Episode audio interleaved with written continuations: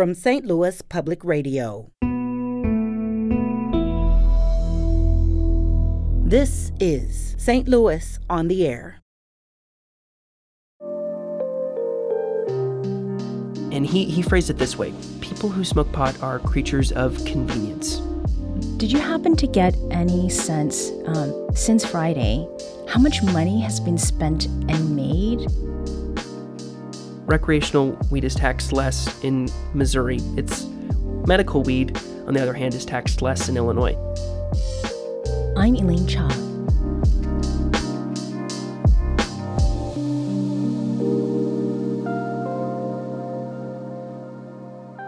Before last Friday, many folks living on the Missouri side of the river traveled over to southeast Illinois to get recreational cannabis. But now that St. Louis dispensaries can sell recreational marijuana to adults, people from STL may no longer travel to Metro East joints to get their smokes, edibles, or other marijuana products. What does the start of Missouri recreational marijuana sales mean for the Metro East? Joining me in studio to talk about it is Will Bauer, St. Louis Public Radio's Metro East reporter. Will, it's great to have you on again. Yeah, great to be here, Elaine. So last week you filed a story about, shall we say, like a contact low. Um, walk us briefly through that story about the ways legalization of recreational cannabis in Missouri may affect dispensaries in the Metro East. Yeah, so this whole story was kind of reported with the idea that, you know, Metro East dispensaries have kind of filled this market over the last three years since January of 2020 when they first opened. Um, so, of course, we can kind of only speculate maybe what you know means for these businesses in these cities that have come to really appreciate the extra money that is bringing to their communities. Mm-hmm. Um, you know, of course, many are expecting there to be less traffic over in the the Metro East area for recreational marijuana. Um, now that there is, of course, options on, on this side of the Mississippi River. Um, and there's kind of a number of reasons why people say, you know, they're going to stick with marijuana dispensaries um, over here in Missouri. You know, they can avoid a longer drive over to Illinois. Uh, there's less taxes for most recreational products in Missouri, too. Some St. Louisans also say, you know, they want their tax dollars to support their community mm-hmm. or the state where they live. So, um, yeah, the, in the story, we kind of we, we talked to some people who say just that. We talked to some business owners um, who want to tap into that market and say, yeah, like we know, we have less taxes over here in Missouri, save a little money. We want to draw people from the Metro East over to to St. Louis, and um, of course, we talked to the cities who, yeah, like I said, they've come to really appreciate the that extra sales tax. Mm-hmm. And so that gets to that point about beyond the the business owners.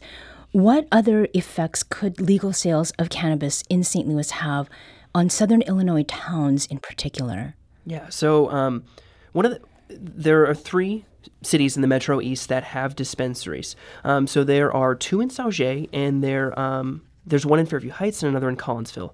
So the Collinsville location has been really pretty profitable. It's right on the interstate. Um, it was close to you know a large metro area that didn't have recreational weed for a long time. So it's been great business for for a while. So in fact, it was so busy right away that parking was a big pain in the oh. pain in the butt right okay. away because there was such a high demand and like it was difficult for those officials at the city and the representatives you know from that business to figure out how do we park here but anyway um, so ascend is the name of that company and it's made made collinsville one and a half to two million dollars in sales tax over these last three years so during covid when you know a lot of um, ways to make money went away because of the pandemic, it was really nice for the city of Collinsville. Um, and they've left some other money that's just sitting in a capital improvement fund. And so one day they're, you know, they're hoping to improve city facilities. But um, I spoke with Mitch Bair about, you know, what this means um, for the city of Collinsville. He's the city manager, he oversees the budget, um, and he said recreational weed has been really good for his community. He's someone who, you know, he's going to watch these sales in Missouri really closely because Collinsville isn't reliant on it um, but they, you know, they've come to think it's it's really nice to have that extra cash. So how much this changes is something that Mitch can really only speculate about. We're living through just a real social experiment right now as to how the business model plays out and how uh, competition, quite frankly, will impact those established dispensaries and businesses that are already in place in uh, legalized states like Illinois. So it's kind of a funky situation. Recreational weed was once, you know, a destination product. It was, um, it's it's becoming more readily available. You know, you don't have to travel long distances, maybe. Mm-hmm. So if enough states legalize it or it becomes legal at the federal level, that will, that may drive prices down for consumers and may also take away some profitability for those companies in those cities.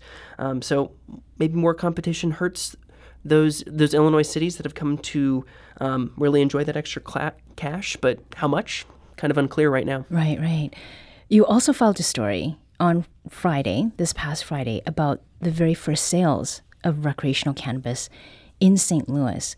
What did folks tell you, Will, about having better geographical access to cannabis now that there will be sources closer than in Collinsville and Sauget, as you mentioned, um, on the other side of the river?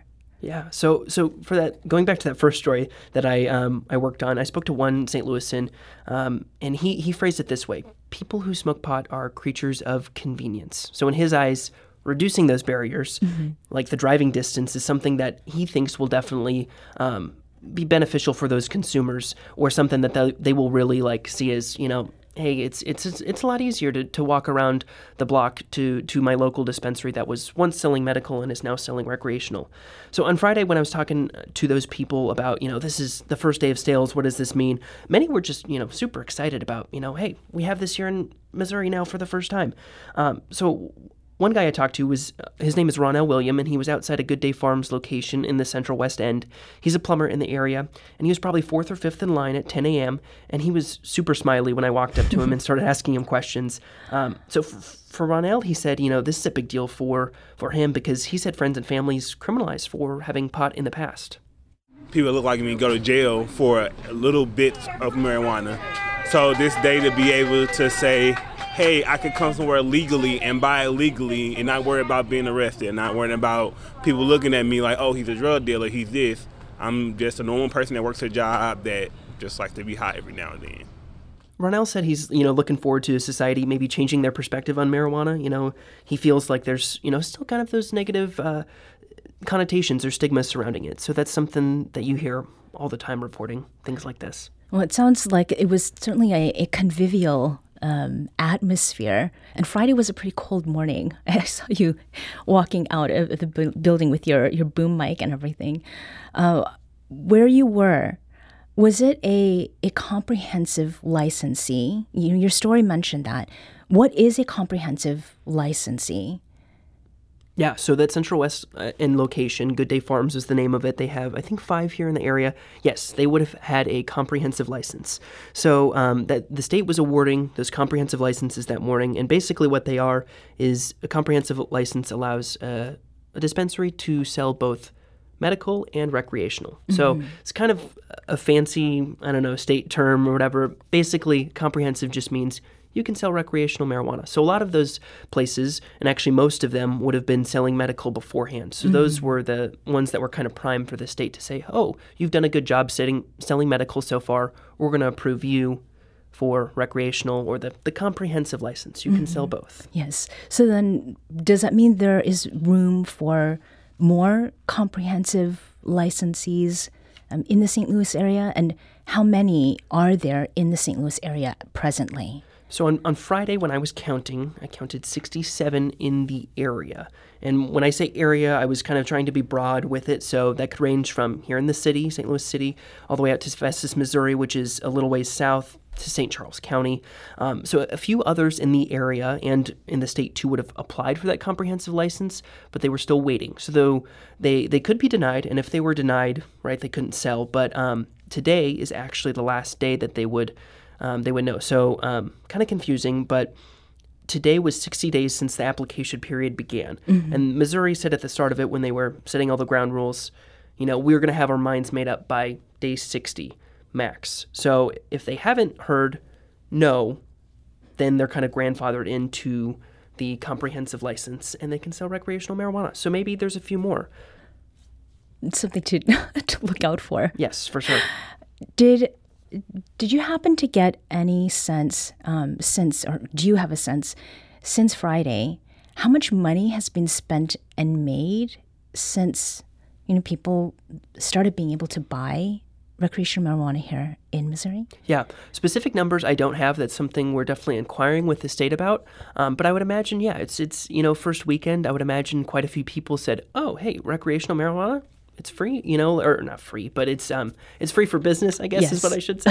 um, you know, I'm sure there was there was um a lot of those numbers right away will probably be quite a bit more than what it will be normally, but that's something that we've inquired with the state about. Um, so yeah, it's taxed at six percent. How much that makes for the the the state, and also, I guess cities will be voting here in the in probably April on whether or not they're going to add a three percent additional local tax. So something that we're looking into. Yeah, and it sounds like a lot of municipalities are they are looking forward to putting this on their ballots and pretty confident that it is going to pass. Did any of the folks that you talked with in St. Louis on Friday, which was again the day that re- recreational cannabis sales started, did any of them tell you that they'll continue going to Illinois to pick up cannabis products? I mean, you did say that one of the people you spoke with said that people who, who use tend to be creatures of convenience, but as far as the the experience and the relationship maybe that has been built up with those who do sell um, in the Metro East, what was your sense of that? Fr- from the people that I've talked to, I don't imagine many will. Um, no one has told me specifically, like, oh, keep going back to the Metro East for recreational weed. For medical weed, that, that, that could be a, a possibility. So, um, long story short, I won't get into all the numbers, but recreational weed is taxed less in Missouri. It's medical weed, on the other hand, is taxed less in Illinois. So maybe if, if taxes are a big thing to you and you don't mind the drive, I would imagine, you know, some people could be going back to Illinois. Um, and the mayor of Fairview Heights, who I, spoke to for that first story, um, he kind of had an interesting perspective when I was asking him something sort of like that. And he brought up the people that he knows that go over to Missouri to buy gas. And they're really intentional about going over to Missouri because there's it's cheaper here Yeah. um, on the Missouri side of the river. And he had said, you know, like, is that really worth it? If you don't live in the city, or if you don't work in the city, or you're not regularly going over there, does going out of the way really make sense for you yeah. to get it? Maybe the same logic applies for here. You know, maybe it's just the the location is the the simplest and best logic to drive decisions, but I guess that's um, There may be other factors Yeah, involved. yeah. Sure. What will you be watching for as the Metro East reporter as Missouri settles into its legal weed status? So I think this story was it was kind of um, maybe largely speculative, right? We're just talking to people about what they say they will do or what cities are expecting to happen now that Missouri has recreational marijuana. So I want to see if you know those come to fruition. You know, does, do taxes really dictate what people where people decide to spend their money? Is the drive really that inconvenient? Does it you know, do people stay here? So, kind of all those questions. Um, I, I want to watch. You know, I'll, I'll like I said, um, Mitch Bair is, is is watching what Missouri sales will do. I'll also be watching that too, just to see, you know, how it how it changes for the people of the Metro East and how it changes for the the people of St. Louis too. Thank you for coming on today. Will Bauer is the Metro East reporter for St. Louis Public Radio. You can find more of his reporting at stlpr.org.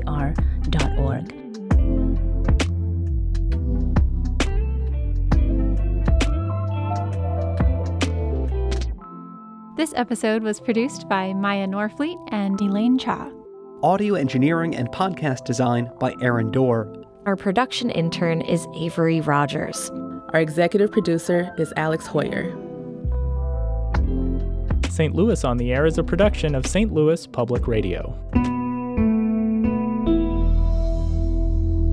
Understanding starts here. Our podcast proudly supports St. Louis artists by using music from Life Creative Group. Do you find yourself regularly listening to episodes of St. Louis on the Air? Suggest us to a friend you think might enjoy our conversations. And leave us a review and rating on Apple Podcasts on the App Store. It's the simplest way to help people discover our show. Thanks. St. Louis Public Radio is a member supported service of the University of Missouri St. Louis.